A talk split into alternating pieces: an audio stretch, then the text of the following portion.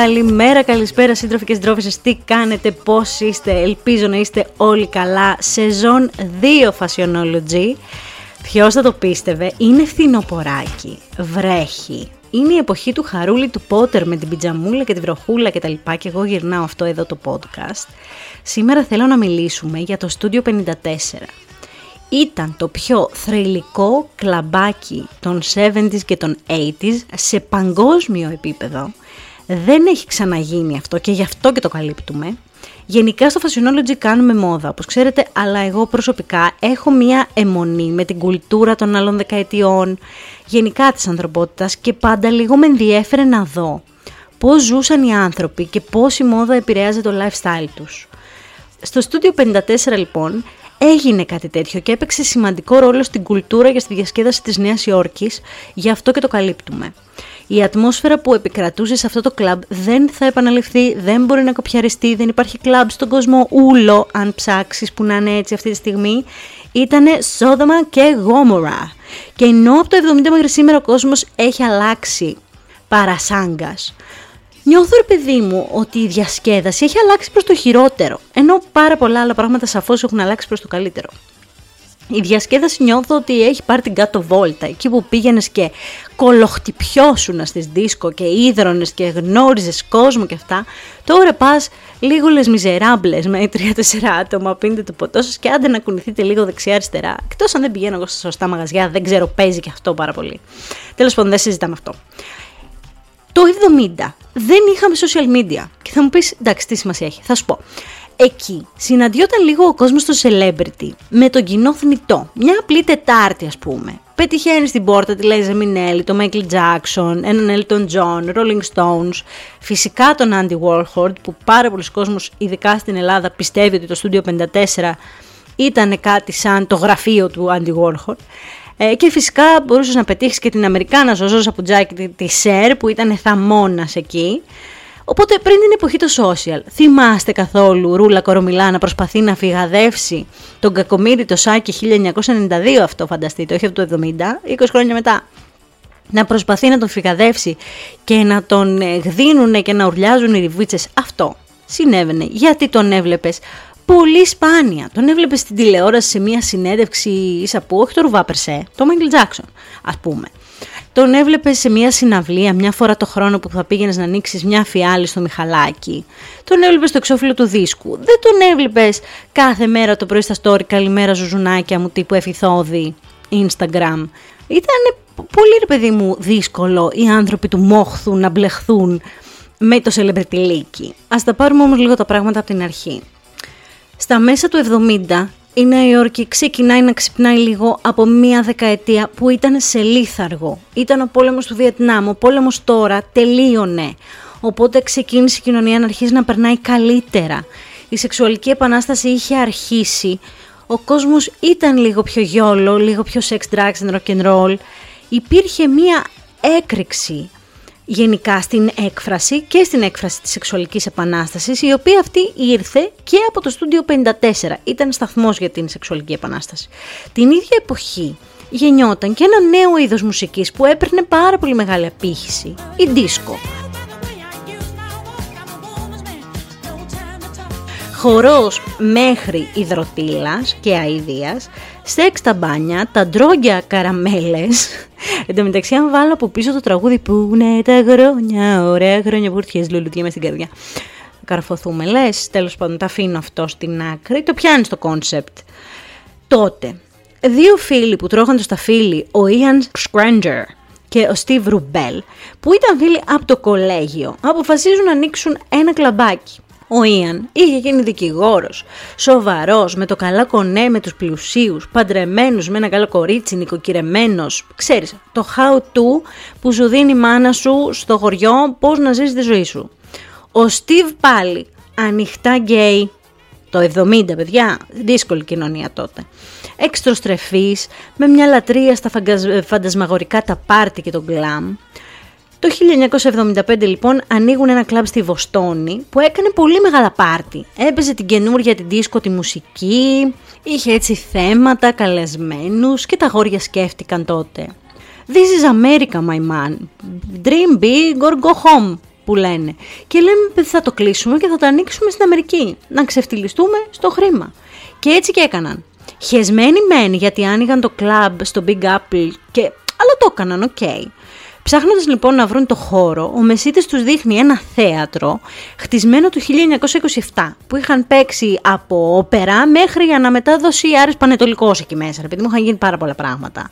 Στο ίδιο θέατρο το χρησιμοποιούσε το CBS, μεγάλο αμερικάνικο κανάλι, για παραγωγές, το οποίο το είχε ονομάσει Studio 53, γιατί η πόρτα που χρησιμοποιούσαν ήταν στην οδό 53. Όσοι έχετε πάει στη Νέα Υόρκη, θα έχετε δει ότι οι δρόμοι δεν έχουν ονόματα, αλλά αριθμούς. Να και το μόνο ίσως έξυπνο πράγμα που έχουν κάνει οι Αμερικάνοι, αντί να λες πάω στην οδό Κολοκοτρώνη και να ψάχνεις σαν ηλίθιο στο χάρτη, λες πάω στην οδό 53, αν είσαι στις 48, ξέρεις από ποια μεριά να πας. Πώς να σου πω. Αχ, Παναγία μου, τέλος πάντων, το θέατρο ήταν παιδιά γιγαντιαίο. Δεν θα μπορούσε να έχει γίνει κλαμπ. Μιλάμε για ψιλοτάβανο, με τα μπαλκόνια που έχουν τα θέατρα. Πολύ κλασικό θέατρο και μέχρι τότε δεν είχε γεμίσει κανένας άλλο τέτοιο μεγάλο χώρο με νυχτερινή διασκέδαση. Οπότε, χεσμένοι από το φόβο τους, αποφάσισαν να φωνάξουν ένα φιλαράκι τους, τον αρχιτέκτονα Σκοτ Μπρόμλεϊ, να βάλει ένα χεράκι, να κάνουν το θέατρο Studio Club. Δύσκολο.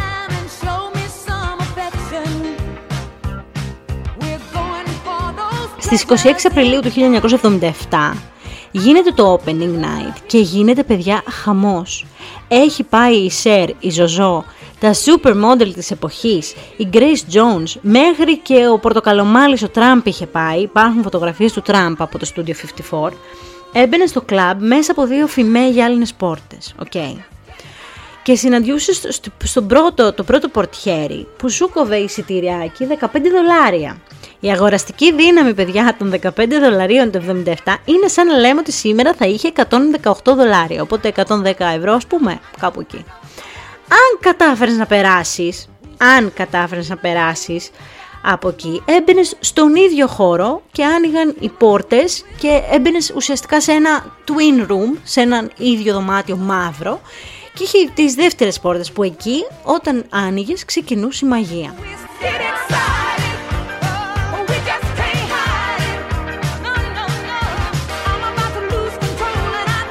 Όπως έμπαινες μέσα, η μουσική ήταν πάρα πολύ δυνατά επίτηδες, είχε φώτα και φωτορυθμικά πάρα πολύ έντονα, αλλά σκέψου ότι εκεί που ήταν σκηνή του θεάτρου, οπότε όπως μπαίνεις ακριβώς στην ευθεία σου, είχε το stage που οι άνθρωποι χόρευαν δίσκο. Και φαντάζομαι τώρα πόσο επιβλητικό είναι να έχεις κλασικό αμερικάνικο θέατρο, οπότε τρία μπαλκόνια πάνω, ε, στα 10 μέτρα είναι το ταβάνι, ξέρω εγώ, τρεις ορόφους πάνω. Επιβλητικό. Μουσική φοβερή, ποτά, ναρκωτικά καραμέλες όπως είπαμε. Το concept ήταν με το που ανοίξεις την πόρτα να μαγευτείς να σου κοπεί ανάσα. Και όντως αυτό σου συνέβαινε. Ήταν κάτι πολύ πρωτόγνωρο για όλους. Στο κλαμπ αυτό γίνονταν επιδείξεις μόδας, κάποια νούμερα από τσίρκο, χορευτικές ομάδες έκαναν show, drag show, δηλαδή το προσωπικό ακόμα που είχε επιλέξει ο Steve, είχαν όλοι ένα χαρακτηριστικό ρε παιδάκι μου. Ήταν ο Ξανθός, ο Γλυκούλης, ο Γυμναστηριακός, ο Κυριλέ. Είχαν όλοι όντως έναν εντός εισαγωγικών ρόλο, μια περσόνα να υπηρετήσουν. Το σημαντικότερο είναι ότι ο κόσμος χόρευε μέχρι τελικής πτώσεως και από την πρώτη νότα. Αλλά όλο αυτό μαζί, να βλέπεις όλη αυτή την αρμονία, τον κόσμο να περνάει τέλεια και τους σερβιτόρους να είναι όλοι τόσο ιδιαίτεροι. Τέλος πάντων, τις επόμενες μέρες μετά το opening, τα πράγματα ήταν πιο ήσυχα, μέχρι που ο σχεδιαστής Χάλστον πήρε τηλέφωνο τον Ιαν. Ο Χάλστον δεν έχει ονοματεπώνυμο, έτσι έγινε γνωστός. Πήρε τηλέφωνο τον Ιαν, έναν από τους ιδιοκτήτες, και του λέει: Θέλω να κάνω τη Δευτέρα τα γενέθλια της Μπιάνκα Τζάγκερ. Η Μπιάνκα Τζάγκερ είναι η γυναίκα του Μικ Τζάγκερ, ήταν σοσιαλιτέ όπως είπαμε στο προηγούμενο podcast. Ο Μικ Τζάγκερ είναι ο frontman των Rolling Stones, φασιονίστα των 80s, μεγάλη κοσμική μορφή κυρία κλπ. Και του λέει λοιπόν ότι έχει τα γενέθλιά της και θέλει να τα κάνει τη Δευτέρα. Sorry, μπαρδόν, του λέει ο Ιαν, αλλά τη Δευτέρα έχουμε τα ρεπά μας. Του λέει, ο Χάρστον του κάνει να σου πω κάτι, περίμενε. Δεν έχει διαβάσει καλά τη φάση. Λοιπόν, άνοιξε το. Απλά άνοιξε, άνοιξε το για μας. Τα ανοίγει λοιπόν με τούτα και με εκείνα και σκάει η Μπιάνκα Τζάγκερ με ένα άσπρο άλογο με τα Χριστιαν Λουμπουτέντες που είπαμε στο προηγούμενο. Ε, και έτσι από εκείνη τη μέρα που έσκασε με αυτό το λευκό και το άλογο, δεν ξέρω πώς της ήρθε αυτή η γυναίκα, αποφασίστηκε ότι θα γίνονται μεγάλα θεματικά πάρτι. Η επιτυχία του βασίστηκε στον κόσμο που μάζευε. Ο κόσμος που ερχόταν ήταν για να δει όλους αυτούς τους ανθρώπους. Δεν υπήρχε ρε παιδί μου άλλο κλαμπ στη Νέα Υόρκη που να συχνάζουν ο David Bowie με τον Travolta να πίνει ποτάρες ας πούμε και να, κουνάει, να το κουνάει με το Rocky τον Balboa. Σκέψτε το λίγο ο πυρετός το Σαββατόβραδο με το Rocky Balboa να χορεύουν ένα twist στη μέση μιας δίσκο. Ήταν κάτι ιδιαίτερο. Για να είναι μέσα οι διάσημοι επιστράτευσε ο Steve ένα αδυσόπιτο face control, το λεγόμενο πόρτα που λέμε και στην Ελλάδα. Πράγμα που σήμερα απαγορεύεται, αλλά ακόμα και σήμερα στη Νέα Υόρκη είναι λίγο σύνηθες και εδώ στο Λονδίνο. Στο 54 δεν έμπαινε ντυμένος μαχλέμπουρας. Παιδιά, δεν δε πά να ήσουν ο Πάπας αν δεν είχες κάτι να προσφέρεις, δεν σε έβαζαν μέσα. Ο Πορτιέρης δεν άφηνε τον κόσμο που ήταν ντυμένος με κλασικά αμερικάνικα κομμάτια, που πρόδιδαν ότι ήταν bridge and tunnel people. Ε, λοιπόν, το Μανχάταν, που είναι η πιο πλούσια περιοχή της Νέας Υόρκης, ρε παιδί μου, είναι νησί. Είναι νησί μέσα στην πόλη της Νέας Υόρκης. Οπότε για να μπεις στο νησί θα πρέπει να έρθεις ή από τη γέφυρα ή από το τούνελ. Οπότε τους φώναζαν έτσι, bridge, bridge and tunnel people, για να ξέρουν ότι αυτοί είναι έξω από το Μανχάταν. Δεν είναι ευπρόσδεκτοι. Τη βραδιά του Open λοιπόν έχει δώσει λίστες καλεσμένων ο Andy Walhord που χρησιμοποιούσε, πραγματικά το χρησιμοποιούσε για meetings στο Studio 54. Ο Calvin Klein και άλλοι νεοορκέζοι δώσαν και αυτοί ονόματα ώστε να μαζευτεί κόσμος που θα έπρεπε και να μείνουν οι άλλοι απ' έξω. Το concept δεν, γενικά ήταν πολύ φιλόξενο για τους γκέι, τον, τους φίλους των γκέι, τους allies που λέμε, celebrity, πολύ ιδιαίτερες προσωπικότητες της μόδας με έντονη ενέργεια και αν ήσουν κοινός θνητός, ο μόνος τρόπος για να μπεις θα ήταν να έχεις κάτι να προσφέρεις. Ο κόσμος φορούσε ό,τι πιο τρελό μπορούσες να φανταστείς, ώστε έτσι όπως στεκόταν ο Στίβ στην πόρτα να τον διαλέξει με το δάχτυλο και να του πει Εσύ μπαίνεις. Αυτό έκανε και πάρα πολύ κόσμο να ξενερώσει. Γιατί όλοι ήθελαν να γίνουν κομμάτι αυτού του κόσμου και δεν μπορείς συνέχεια να κάνεις ακραίες επιλογές για το στάτου. Α πούμε, μπορεί να έχει αλλάξει, να μην έχει αλλάξει λάστιχα ο άλλος, αλλά θα πάρει SLK ή ξέρεις, να μην έχει να πληρώσει την ασφάλεια, αλλά θα πάρει μια Louis Vuitton. Ε, και αυτό το κλαμπ εκεί βασίστηκε. Στον Λαουτζίκο που δεν έχει, αλλά θα πάρει για να μπει. Θα πάρει για να είναι κομμάτι αυτού του community. Ε, λίγο ρηχό, αλλά τέλος πάντων συνεχίζω γιατί δεν θα το κάνουμε κοινωνικό το podcastάκι. Το μαγαζάκι είχε τις δυσκολίες τους παιδιά. Πήγαινε πάρα πολύ καλά από οικονομικό θέμα, αλλά οι δυσκολίες ξεκίνησαν πάρα πολύ γρήγορα. Φάση ένα μήνα αφού ξεκίνησαν, ακόμα έκαναν αίτηση για άδεια να σερβίρουν αλκοόλ σε καθημερινή βάση. Δεν είχαν καν άδεια ότι για όσο είμαστε ανοιχτοί μπορούμε να σερβίρουμε αλκοόλ. Οπότε κάθε μέρα πήγαινε ο άλλος το πρωί μόλις κλείνανε και έκανε την έναρξη να πουλήσουν σήμερα αλκοόλ. Κάποιες φορές δεν τους την ενέκριναν και άνοιγαν έτσι στο, στα ελληνικά, σε φάση ελληνικό. Οπότε κάποια στιγμή τους την, μαζεύουν, τους την πέφτουν οι μπάτσι, τους μαζεύουν για παράνομη πώληση αλκοόλ, συνέλαβαν και ένα μπάρμαν και έβγαλαν τον κόσμο έξω.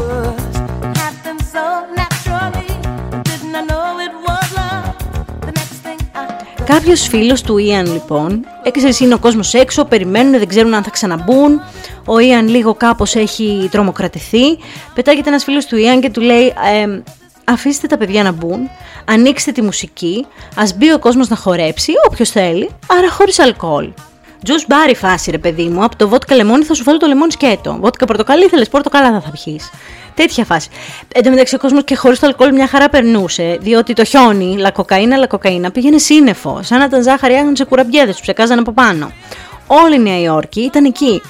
Ακόμα και σε ένα κλαμπ που δεν είχε αλκοόλ. Πάμε πάλι. Γέμιζε ένα κλαμπ που δεν είχε αλκοόλ. Φανταστείτε λοιπόν γιατί impact μιλάμε. Το drag show στο Studio 54 ήταν φανταστικό, ένα άλλο κομμάτι που πρέπει οπωσδήποτε να καλυφθεί. Εξωτικές ρουπόλ εμφανίσεις, απίστευτες πριγκίψεις στο στούντιο που δεν δούλευαν εκεί, αλλά πάντα τις έβαζαν μέσα. Το dress code ήταν clothing optional. Αν θες φόρεγες ρούχα. Λοιπόν, παιδιά, υπήρχε ένα ζευγάρι που μπήκε μέσα. Ο άντρας είναι ντυμένος Αβραάμ Λίνκον και η γυναίκα είναι τελείως γυμνή. Και αυτός είχε ένα φακό και την ακολουθούσε από πίσω, φωτίζοντας τα απόκρυφα μόνο. Τελείως γυμνή αυτή. Άλλη μία μπήκε με γυμνή με ανδρικές τυράντες και κρατούσε δύο, δύο σκυλιά πλαστικά με λουρί. του τρελού το πανηγύρι γενικά εκεί μέσα. Θεματικά πάρτι που είπα πριν, εντάξει, ούτε καν.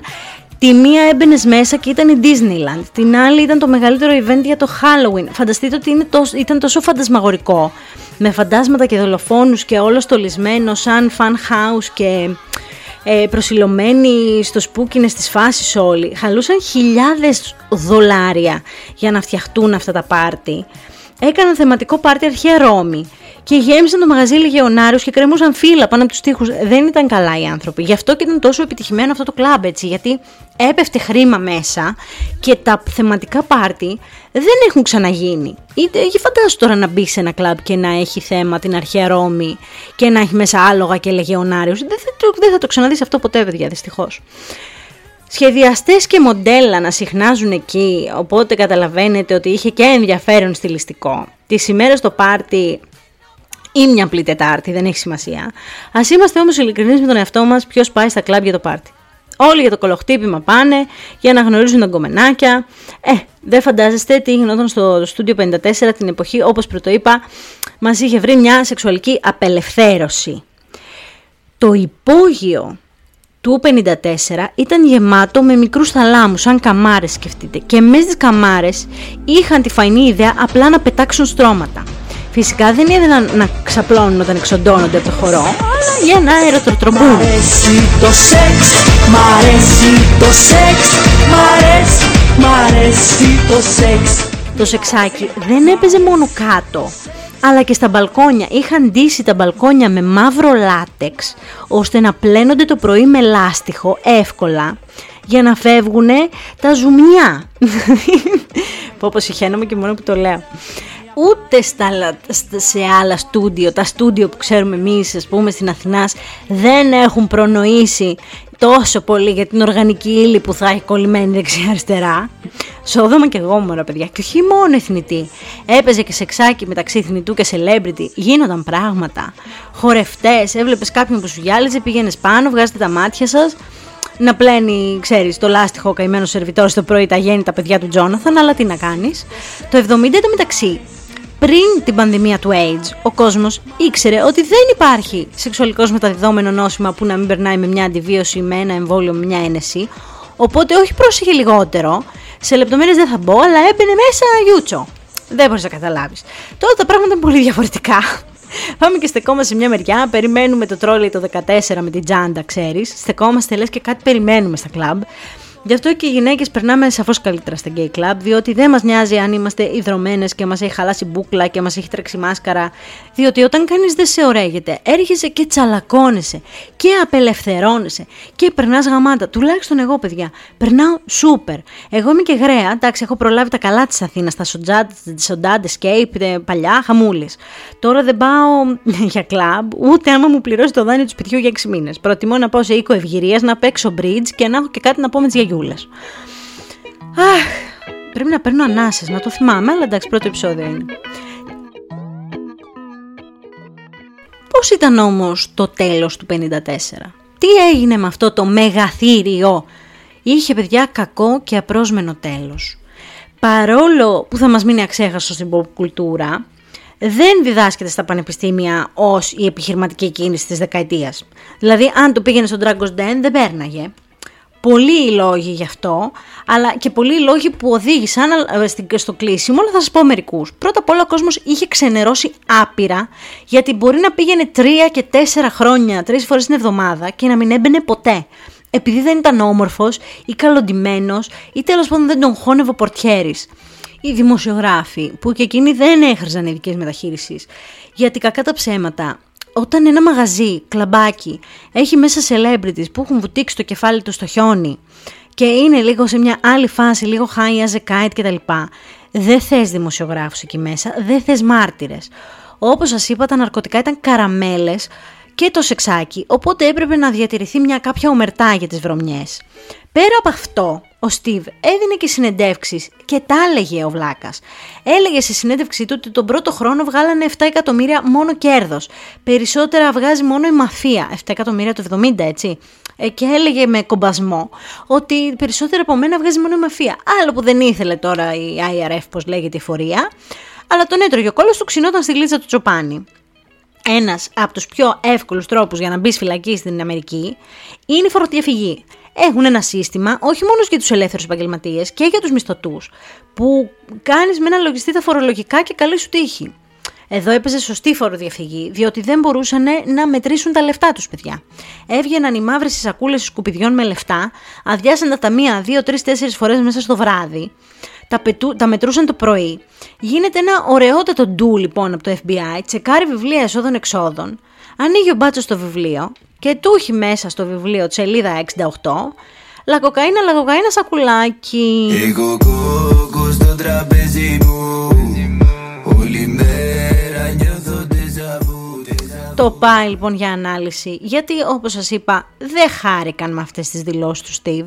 Εκεί που είχε λοιπόν ο περδικόστηθος έναν απλό εφοριακό έλεγχο, τσουπ τον κλείνουν τούφα με κατηγορητήριο κατοχή ναρκωτικών. Όσο ο Στίβ ήταν στη φυλακή, η εφορία συνέχιζε τους ελέγχους και κάποια στιγμή βρήκαν διπλά βιβλία. Εκεί ήταν και το τέλος. Στο ένα κρατούσαν τα χρήματα που έπαιρναν στα αλήθεια αλλά και χάρες από τα λαβέρια, από ναρκωτικά που σπρώχνανε και όλα αυτά, αυτά, αυτά, αυτά και στο άλλο κρατούσαν το τι δήλωναν. Το 1980 λοιπόν καταδικάζονται σε δύο χρόνια φυλάκιση και το κλαμπ πουλήθηκε σε έναν άλλον. Αν χαλάσει όμως παιδιά η συνταγή, είναι αυτό που λέμε ομάδα που κερδίζει δεν αλλάζει. Αν χαλάσει η συνταγή δεν θα πάει καλά. Δεν υπήρχε η τρέλα του Steve. Δεν υπήρχε αυτό το αυστηρό face control και το, του Ian, το background στα νομικά και τα λοιπά και τα κονέ. Οι celebrities το ξέχασαν μιας και δεν μπορούσαν να ζήσουν τις ίδιες στιγμές. Δηλαδή όσο πήγαιναν οι celebrities και δεν περνούσαν το ίδιο καλά, δεν ε, επέστρεφαν στο κλαμπ. Οπότε το ξέχασαν. Μετά από λίγα χρόνια, ο Steve πεθαίνει από υπατήτηδα ο Ιαν είναι ακόμα ζει και βασιλεύει, 77 χρονών, καθώς είναι και νονός των boutique hotel. Σίγουρα θα έχετε ακούσει την έκφραση «Α, αυτό είναι το τσατραπάτρα boutique hotel». Για να χαρακτηριστεί κάτι boutique hotel πρέπει να έχει συγκεκριμένες προδιαγραφές και ο Ιαν είναι ο μπαμπάς τους, έχει ασχοληθεί με τα ξενοδοχειακά και είναι πρωτοπόρους του χώρου. Η μία περίπτωση είναι αυτό που λέμε ζει σε μια φυσιολογική ζωούλα και θα πεθάνεις αργά στα 77 σου και αυτά και ο άλλος ήταν live fast die young οπότε αυτό να κρατήσουμε ότι δεν είναι ότι εντάξει ψιλοπέθανε ο άνθρωπος ο Κακομύρης ήταν η ώρα του αλλά το ζησε όλο, το ζησε στο 150%. Αυτό λοιπόν ήταν το μικρό μου fashionology για σήμερα. Τα είπα πάρα πολύ γρήγορα. Ελπίζω να σας άρεσε. Θέλω πάρα πολύ να ασχοληθούμε και με άλλα κομμάτια εκτός της μόδας, οπότε θα πάει πάλι ένα παρά ένα. Αυτή την εβδομάδα είχαμε Studio 54, την άλλη εβδομάδα έρχεται σχεδιαστής που μου έχετε ζητήσει πάρα πολύ. Χαίρομαι απείρως που ήσασταν μαζί μου. Μέχρι την επόμενη φορά, σας φιλώ γλυκά στα μούτρα.